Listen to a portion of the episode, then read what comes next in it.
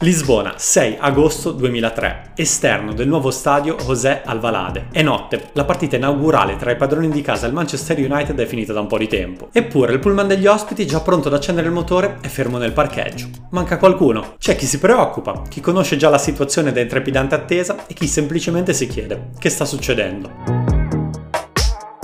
Che strano, è la stessa domanda che si è posto Alex Ferguson, coach dei Red Devils, durante tutta la partita. Ed è proprio Ferguson la persona che manca all'appello per far partire il bus e portare la squadra in aeroporto. Ma il boss, come lo chiamano tutti nell'ambiente, è ancora nella pancia dello stadio, alla ricerca della risposta a quel quesito che si è domandato durante tutto il match. Sì, perché in quei 90 minuti qualcosa di straordinario è successo per davvero. È nato un campione, uno di quelli che nascono una volta ogni 50 anni. Si chiama Cristiano Ronaldo dos Santos Aveiro.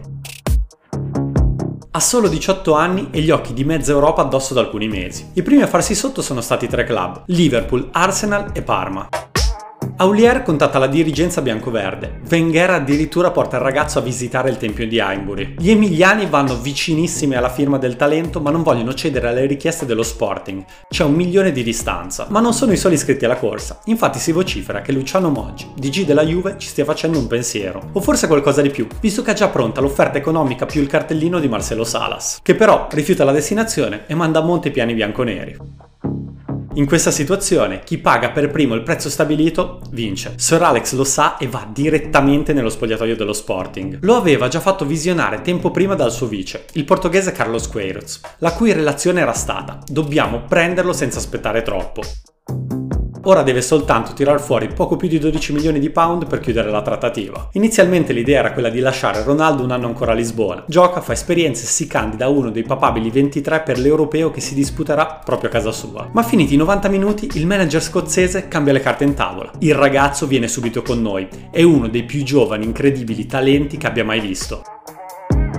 La società luisitana cerca di mediare, ma capisce che non può fare troppo. Quando il bus riparte, simbolicamente c'è un passeggero in più a bordo, che ha fatto venire il mal di testa a metà dei Red Devils poche ore prima. Ma riavvolgiamo il nastro. I campioni d'Inghilterra sono reduci da una tournée negli Stati Uniti. Volo diretto New York-Lisbona e pronti per andare ancora in campo. Un po' il jet lag, un po' la voglia di staccare qualche ora prima dell'inizio della Premier, tra gli inglesi non regna l'entusiasmo. Per lo Sporting era un match importante, per noi solo un'altra amichevole. Ci siamo detti, giochiamola e basta. Confesserà tempo dopo Michael Silvestre. Forse lui, come gli altri compagni, non lo sanno, ma la gara, oltre che per celebrare il nuovo impianto, è una sorta di provino che Ferguson ha voluto per il ragazzino con la maglia 28 sulla schiena. Vediamo cosa sa fare, sembra essere la sua idea. In verità Cristiano ha già fatto vedere che può giocarsela con i più grandi. 31 partite e 5 gol nella sua prima stagione, quella iniziata nel preliminare di Champions contro l'Inter.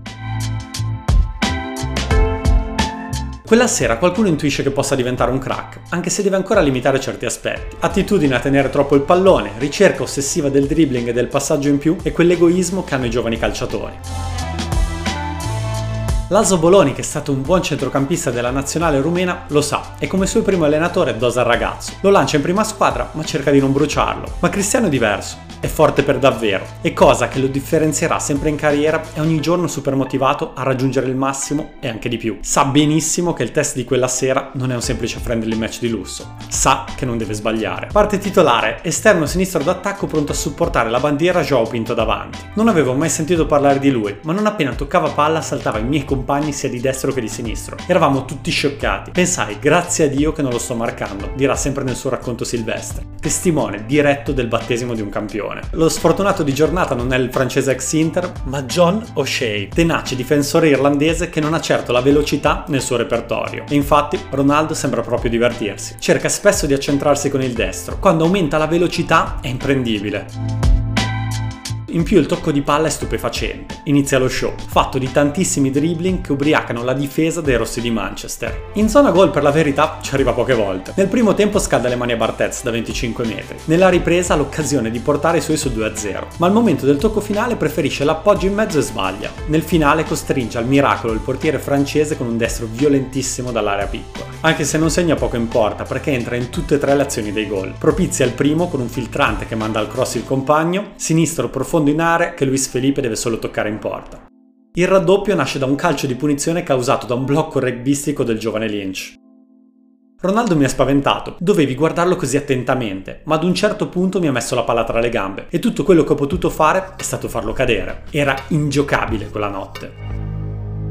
Quel teenager tutto finte e dribbling fa spalancare gli occhi di meraviglia anche a veterani come Giggs e King. Nella terza rete si fa appoggiare la palla da una rimessa, si porta dietro di sé due avversari e libera il compagno che può chiudere l'azione. Gioca 90 minuti al massimo, fatti di corse e giocate da funambolo. Addirittura sul 3-0 a pochi minuti dalla fine insegue il suo marcatore fino sulla linea di fondo e neutralizza in angolo un tentativo di cross. Una cosa salta subito all'occhio: la fame, l'estrema fiducia in se stesso, la voglia di non mollare mai che, abbinata alle sue skills, possono essere un mix letale per un campionato come la Premier League, che si è aperta da qualche anno agli stranieri, ma non ha ancora sperimentato un giocatore come quello che sta per arrivare. Danny Pugh, giovane della Juniores dello United aggregato alla prima squadra, ricorda che dopo un paio di numeri da campione disse agli altri panchinari: questo deve essere il ragazzo di cui tanto parlava il boss.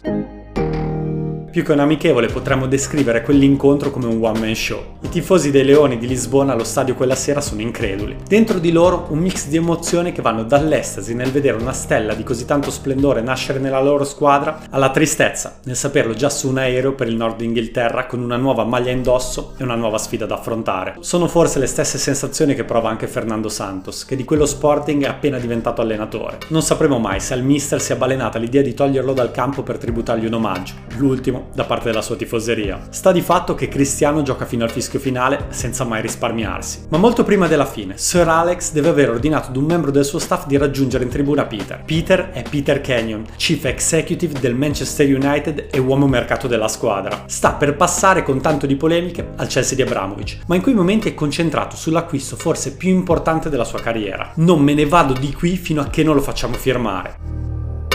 Ferguson non ha la faccia di uno che vuole scherzare. Kenyon prima finge di stupirsi, perché è così bravo.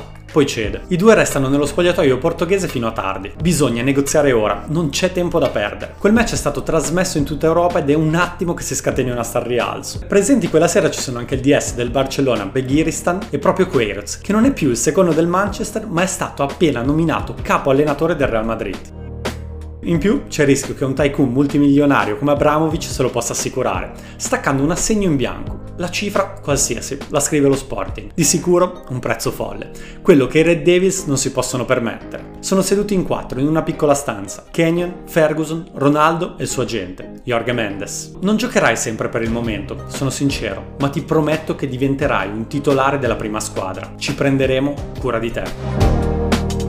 Parole che valgono più di una firma, che arriva pochi secondi dopo. Quando finalmente, dopo quasi 2 ore, la comitiva inglese torna sul pullman, qualche giocatore chiede: "Lo abbiamo acquistato?" La risposta del manager è tutta in un sorriso splendente. È fatta, il nuovo campioncino del pallone mondiale sta per spiccare il volo. Il team da quel momento inizia a prendere in giro O'Shea. I suoi compagni gli dicono che il merito di quell'acquisto è il suo perché aveva giocato in maniera inguardabile. Il mattino seguente il giornale sportivo portoghese Record recita: "Ronaldo, il ragazzo prodigio".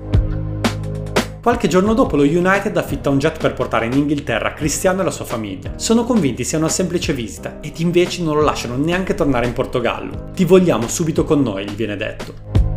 Mentre gli mostrano il campo d'allenamento di Carrington, incrocia il difensore che aveva fatto impazzire qualche sera prima. O'Shea lo nota e gli dice: "Dovresti darmi parte del tuo stipendio, che hanno preso perché non riuscivo a starti dietro". Arriva quasi subito il momento di scegliere la maglia e lui opta per la sua 28. C'è un numero libero che lo stuzzica, quello appartenuto ai più grandi di sempre: Best, Cantona e Beckham.